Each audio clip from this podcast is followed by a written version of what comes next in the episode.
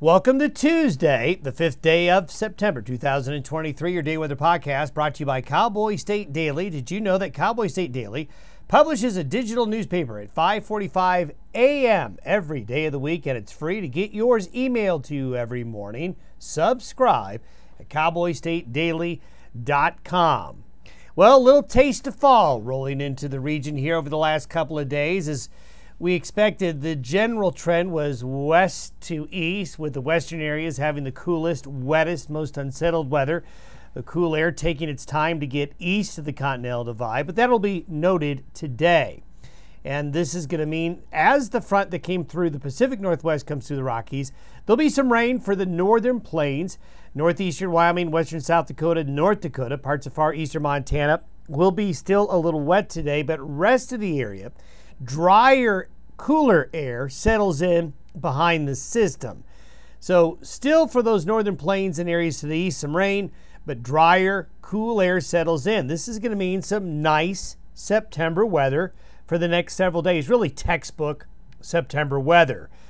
Still have some warm, sunny days. The nights certainly are going to be cooler, and humidity's dropping as that monsoon season, which kind of had a surge late last week in the southwestern United States and parts of the Rockies.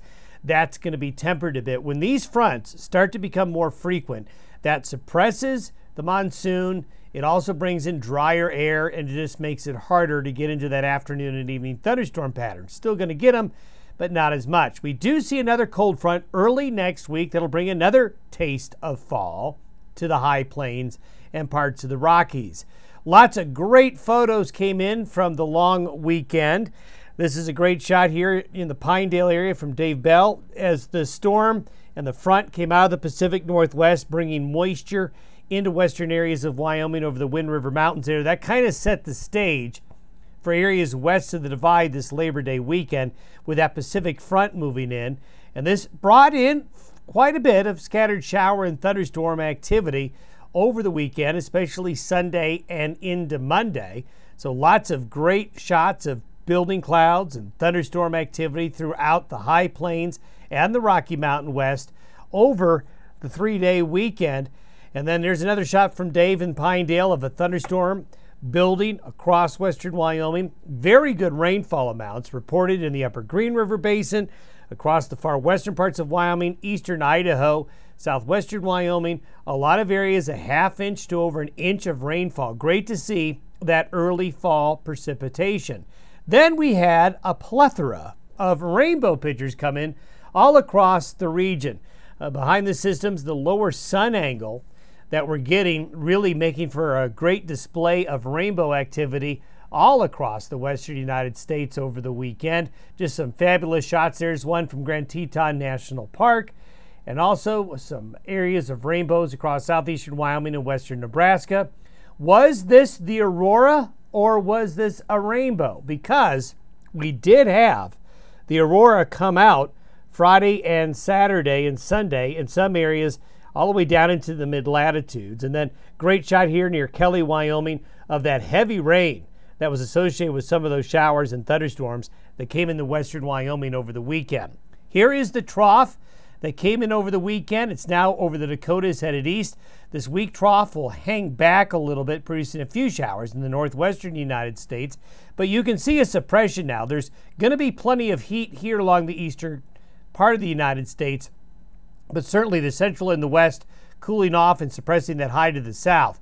Satellite imagery this morning shows that trough over the Dakotas heading east, so there'll be plenty of shower and thunderstorm activity up there today, but drier air now coming in behind the system. Notice down here, water vapor showing very dry air over the desert. So the monsoon shut down completely with this pattern. And that's what you start to see this time of year with these fronts suppressing it. It will be a cool day. This is the temperature anomaly for late afternoon. The heat in the central and eastern areas of the United States, but from the northern plains to the west coast, well, a hint of fall weather. But it won't last too long. Temperatures tomorrow begin to moderate. Very September look to the weather across the central and the west. And this is by Thursday, temperatures begin to rebound. This all adds up to, for the most part, some really pleasant weather today, probably all the way through the weekend. Cool nights, warm days, and precipitation through Friday. Most of this right here is going to be happening today.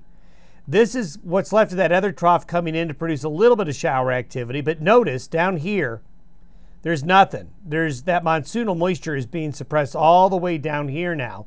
So there's going to be a lot of fair, dry days for many of you. And if you do see some showers, they're really not going to add up to a lot. Classic September weather.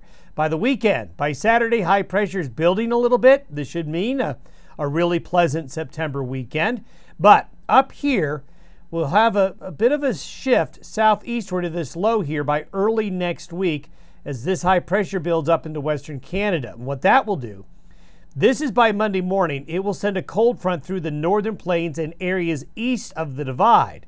The end result there will be some cooler weather behind that front spilling east of the divide early next week. We don't see a frost or we don't see a freeze at the moment through this September 11th timeframe, although I would certainly keep an eye on what happens around or after September 20th. We'll talk about that later this week. Yes, I am showing you a snow graphic. What I want to do is just kind of drop this little bug in your ear that the, the models continue to show some snowfall late September, early October, and I don't have any reason to disagree with that. So it's not happening now, but later in September, early October does look like we're going to have to deal with some type of push of colder weather and a little bit of winter like weather, especially up in the high country. Have yourself a good Tuesday. We'll see you tomorrow.